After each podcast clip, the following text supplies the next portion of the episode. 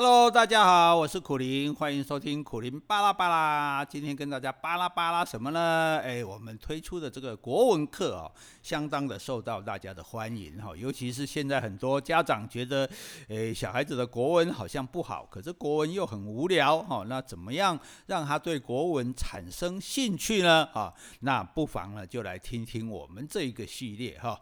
那自从这个哎，我们上次讲完洗澡之后，你看连洗澡都有这么多。多话好讲哈，所以国文实在其实是很丰富、很有变化的哈。那接下来我们就来讲读书。诶，读书有什么好讲的哈？那自古以来读书人都是当然要多读书嘛哈。那最好呢还能够写书哈，那就更厉害了。诶，我不是在说我自己了哈，这样说是不合我谦虚的本性的哈。那我们形容一个人书读得很多，会用什么成语呢？诶。学富五车，答对了哦啊！学富五车以上啊，有车马炮的车，你就讲学富五车好了，好，不要那么麻烦。因为我们用听的，没有用看的哦，所以如果讲这个车的话，搞不好你不知道是哪个字，我们就讲学富五车哦。那就是说你的学问多到你要用你读的书要用五辆车来载哦，这个很厉害吧？哈，那如果说这个人会写书，书写的很多哦，那叫做著作等身。就他写的书堆起来会跟他身体一样高，哇，这厉害了吧？哎，搞不好我们这辈子读的书，读的书堆起来都还没有身体高，那何况我们写的书居然堆起来比身体高，哇，真的是猴塞雷呀！猴塞雷有听过吗？哦，广东话，好厉害的意思哈。那你说看过的书多到要用五辆车子来载哈，简直就可以开一家小书店了哈。那写的书叠起来居然比身体还高，那。我们一般人对刚刚讲的嘛，你一辈子读的书都没办法等身了哈，所以我们就很佩服这些读书的人、写书的人。哈不过呢，你要先弄清楚古代的书是长什么样子，这样你可能会松一口气哈。因为在汉朝的蔡伦有没有？蔡伦发明造纸之前，那没有纸以前，书写在哪里呢？书文字哈写在哪里？是写在竹简上的。就是一片一片的竹子上面，一片一片的长方形的竹子，然后用一根绳子串起来。哎，你看有没有像一个册字？就第几册的册，那个册字。哦，就是那个字才是古代的书的意思。所以古代的书其实叫做册。你看台语讲读书是什么？读册。不是读书哦，是读册啊，就很清楚了啊。因为台语是中原河洛的用语嘛，所以保留了很多的古代的语音字义哦。这个以后我们会讲到哈，反正不会考试，你不用担心啊。那所以竹子用来写书哦，这就是一个很大的工程了。因为首先你要把竹子砍下来嘛，对不对？砍下来之后呢，再切成一段一段，再从中间把它剖开来。可是竹子是潮湿的，所以它会长虫。那怎么办呢？你要用先火去烤，烤那个竹子，把那个竹子烤烤一烤呢，它就会出水。出水呢，看起来这个竹子好像在流汗，所以我们把它叫做什么？把它叫做汗青。汗青，青是什么？竹子的颜色是绿的嘛，古代叫青色。来，台语又来了，台语的绿色叫什么？青色，青，哎，青就是绿的。汗青就是说会流汗的绿色的东西，什么？就是竹子，就是。古代的书，所以文天祥说“留取丹心照汗青”，有没有？哦，流汗的汗，青色的青，丹心就是一颗火红炽热的心，汗青就是竹简，就是书啊，也就是历史。所以文天祥讲“留取丹心照汗青”，就是要留名青史的意思。哎，所以汗青就是古代的书啊。那还还没有这么简单哦，哈！你说把它烤过以后。那竹子变干了，可是还是不能这样拿来书写，因为又要用刀子刻啊。那竹子上面的青色，你要先把它刮掉，不然你刀子上面刻你刻不上去啊。所以要把这个青色刮掉，露出白色的部分来刻字。哦，所以把这个青色的东西刮掉，叫做什么？叫做杀青，杀人的杀。哦，青色的青，所以现在有人说，哎，我的书写完了，我的电影拍完了，叫做杀青，哦，大概是这个意思。哦，当然也有人讲说，哎，可是自查的有叫做杀青啊，哦，那好像这个是到底是哪一个解释才对呢？哎，我们这不是定语一尊，我们不是一言堂哦，所以欢迎大家提供不同的意见，这样教学相长嘛，对不对？哦，总而言之，我们就知道说，汉青也好，杀青也好，都是因为古代用竹子。刻字，用竹子来做书。那讲半天讲这个干嘛呢？就告诉你说，古代的书不是书，而是册啊，那就是也就是竹简。那如果是竹简的话，哦，那五辆车也载不了多少啊，五辆马车能载多少竹简？大概我写的一本书，可能就三四五十整。这这串的竹简了吧？哈，那那所以，呃、那时候古代也没有货柜车啊，所以一辆马车我看顶多载个三本五本书，所以这算十本好了。那你五辆车也不过五十本书而已，没有很厉害啊。那个，然后你说堆起来要比人高，你像用那个竹简、竹子、竹简来堆的话，搞不好三本书就比一个人高了哈。所以那个比人高啊，著作等身也不是很困难的事哈。所以至少 以我本人来说，学富五车，著作等身，哎，我都还算得上哈。哎，当然这样仍然不符我谦虚的本性哈。那我们就回头过来说，哎，为什么这样？为什么我们讲这个东西？就是一个文字啊，一个语言，它是不断在变化的哈。就说古代是这样用的，现代不一定是这样用。所以为什么我们觉得读古文有困难？因为跟我们现在的用法不一样哦。古代我们现在讲读书，结果古代讲读册。哦，那如果册才是古代的书，那古代的书是什么东西？哎，这就有趣了。古代的书其实就是我们现在讲的信，写信的信。哦，古诗里面讲“中有此树书”，那个书是信；“鸿雁传书”的书也是信。哦，那鸽子在旁边抗议啊！哎，只有我们会传信啊，那个大雁哪里会传信啊？哦，这个抗议也有道理啊，因为人可以养鸽子嘛，对不对？然后让它来送信，可是你不能从天上那个飞成一字形或者人字形的一排大雁里面抓一只下来，叫它送信给某某人。嗯，看来这应该是你们文人，哎，不是啊，我们文人的痴心妄想啊，不管怎么说，我们知道古代讲到书呢是信的意思，那可是古代既然叫做书。啊，那传书寄书，那为什么我们现在又会变成信呢？说寄信呢，写信呢？啊，因为信啊，就是古代的这个书，这是要人家去送的啊。例如说，我从广东送信去北京，那不可能派同一个人一路送过去嘛，啊，所以会有人先送到广东的边界啊，然后到了边界是福建嘛，哈，再由福建那边人负责来接送传递。那你这么聪明哦，你很聪明嘛，对不对？不能否认啊。聪明的你就一定想到说，诶，那我怎么知道来接信的人不是假冒的呢？我就这样把我的信 A 走了呢？哦，因为这那个时候没有公家的邮政局啊，都是私人的。那你说信有什么好 A 的？诶，不一定啊，搞不好我记得是重要机密啊，或者是一大笔的银票也说不定啊。所以会拿一个什么东西？拿一个钱币啊，或者拿一个玉啊，把它破成两半，分别交给两个送信的人。哦，等于说你广东送信的人有一半，福建送信人有一半，就像我们看古装片那个兵符一样啦。哈，我们不知道要出兵要核对兵符吗？拿你的兵符对我的兵符一对，OK，那你这是真的，你就可以啊，所以你就可以，你就可以这个调兵打仗了哦。所以这个东西也是一样的道理，我们拿这两个东西一对照，发现说我们是互相符合的，那我才放心的把信交给你啊。所以。你看啊、我们后来讲说这个人很诚信，很守信用，这个信是哪里来？就是从这个信来的。好，我们先从说你有信，有这个信可以来核对，证明你的信用，然后我才把这个书，也就是把这个我要寄的信交给你。好，所以为什么寄信的信会跟信用的信有关系呢？就是要你要有信用，我才敢把让你帮我寄信就对了哈。好，那因此呢，送信的人就叫做信使啊，就是最早的这种民间的邮差嘛，哈。那基本上呢，要信用很好的才可以，要没有欠卡债的。呃呃，不扯到哪里去了哈？那个哪那个时代哪有什么卡债哈？那为什么叫一封信啊？为什么不叫一片信、一册信、一张信啊？因为这个信既然是刻在竹片上的，那当然不能像现在直接装在信封里面往邮筒一丢就算了，哎。各位有寄信吗？请问你多久没寄信了？哦，搞不好你连这种寄信的经验都没有了哦，你只发过 email，对不对？那所以因为是竹片写的内容，所以要用两块木板把写好的这个竹片、这个木简、竹简夹在中间，再用绳子绑在一起，这样子呢就封好了啊，把信封起来了。所以这个叫做封。信啊，所以叫做一封信啊。我们现在装信的东西，我们把它叫做信封哦。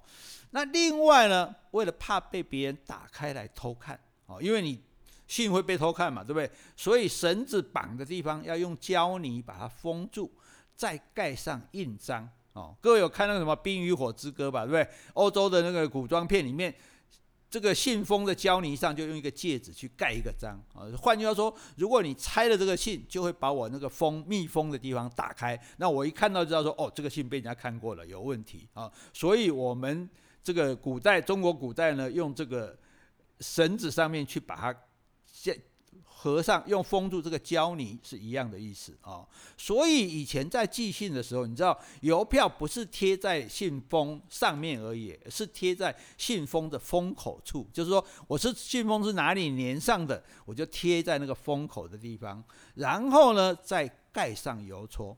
哦，这个就比较符合封印的精神嘛，表示说，你看，又是我贴的邮票，又有盖邮戳，那你如果把它撕开的话，就表示有信被偷看了哦。那后来我们邮票贴哪里都可以了啊，已经无所谓了。而后来呢，我们也不太写信了，后来我们就只收到账单跟广告，那种一字一句细心斟酌写下情意的美好年代，早就一去不复返了。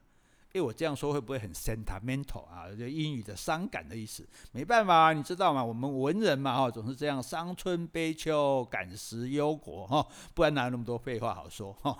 嘿，好，那这个讲到寄信，那古代现在的信有快信、慢信，那古代有没有呢？啊，因为事有轻重，信当然也有缓急呀。哦，那我要寄快信怎么办呢？哦，不是像现在贴一个限时专送的红纸条，嗯。这个好像也废除了哈，我真的是太老了哈。这个信封上打个勾，限时专送就好了哈。以前我们是要另外贴一个红纸条，说这个是限时专送的哈。那古代如果要寄比较快的信，它呢会怎么办？这做法很有趣哦，在信封上面贴一根鸟的羽毛。哎，贴一根鸟的羽毛干嘛？表示这个信很紧急，你要给我用飞的。哎，鸟的羽毛就是要你去飞的意思。哎。那这是快信啊，限时专送。那如果快递怎么办呢？更急的怎么办呢？这个时候呢，就把信封的角一个角落烧一下，烧出一点点的焦痕啊。小米，你看不？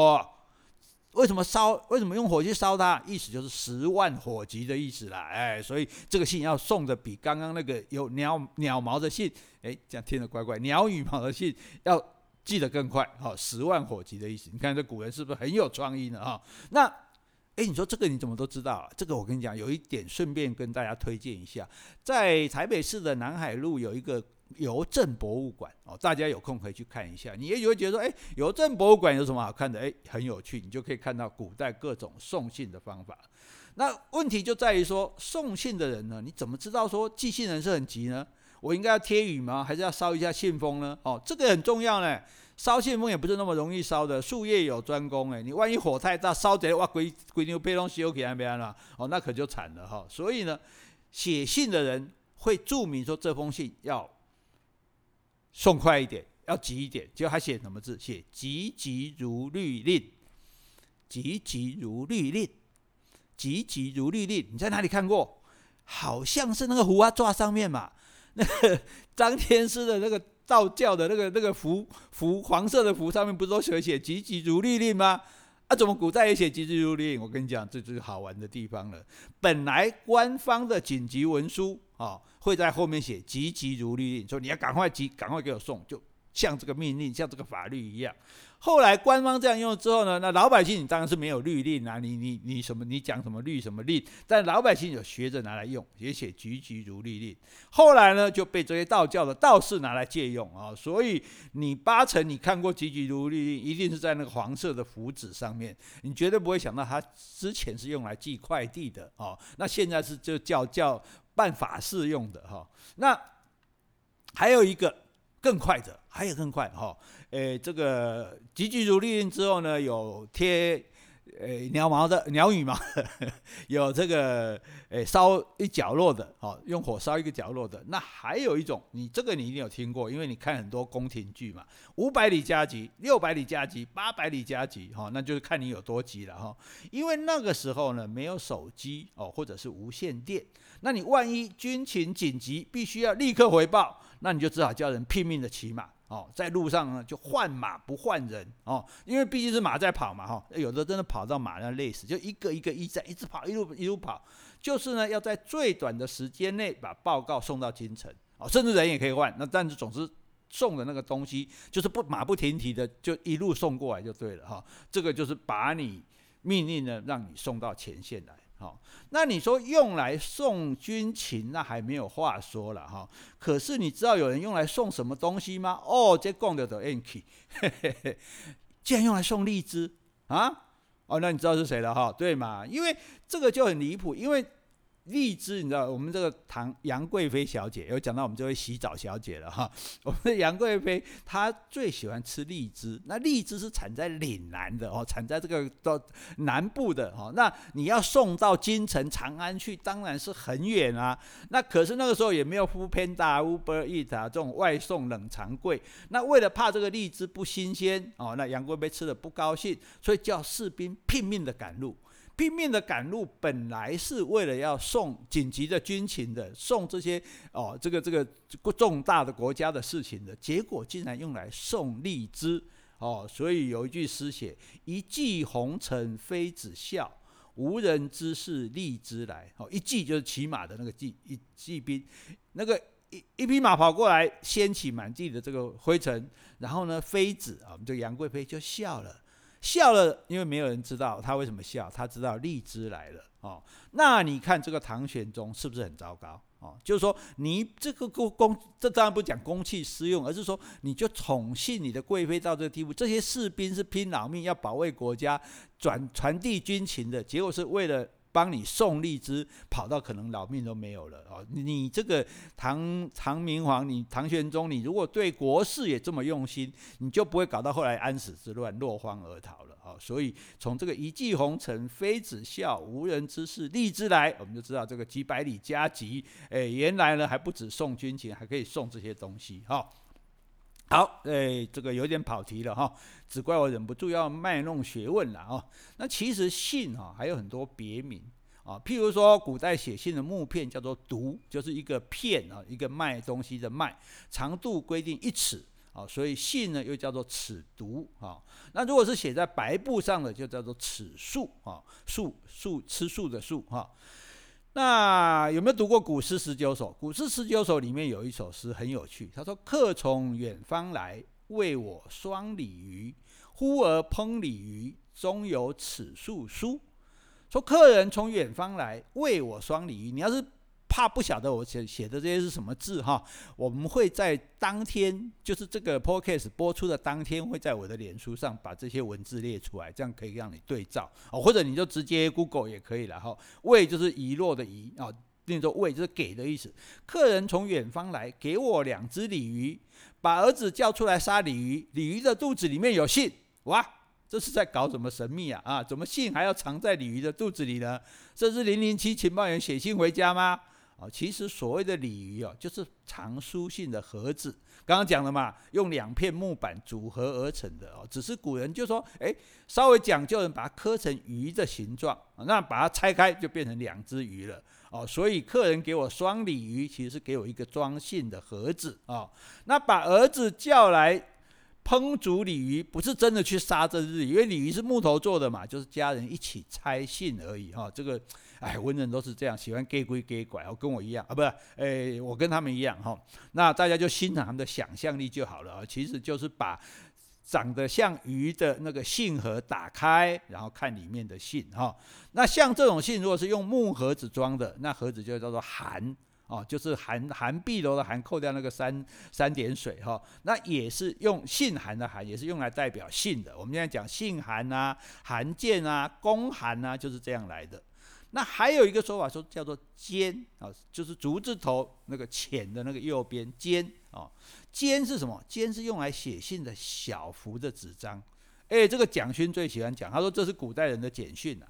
哦，因为呢，他都写的很短哦，不是很长的信。那像什么用呃白居易的语言为之书啊，写个虾个落落等为之为之啊，此系此心啊，君知之乎啊那种，他是可能就几句话而已哦，很短的哦。这个大家有机会去找蒋勋的书来看哦，《快雪时晴帖》啊，《上乱帖》啊，哈这些笺啊，因为文字很少，多半就有点像便条一样了哈，不是用一张大纸纸，那只写几个字，那你像像学生交作文一样，这个纸那么大张，让你只写几个字，这不太好意思嘛哈。你所以呢，就用小小张的纸写简单的几句话就像《红楼梦》里面林黛玉写情书给贾宝玉，想必用的是这种笺，而且他一定会在上面把它弄得香喷喷的哈。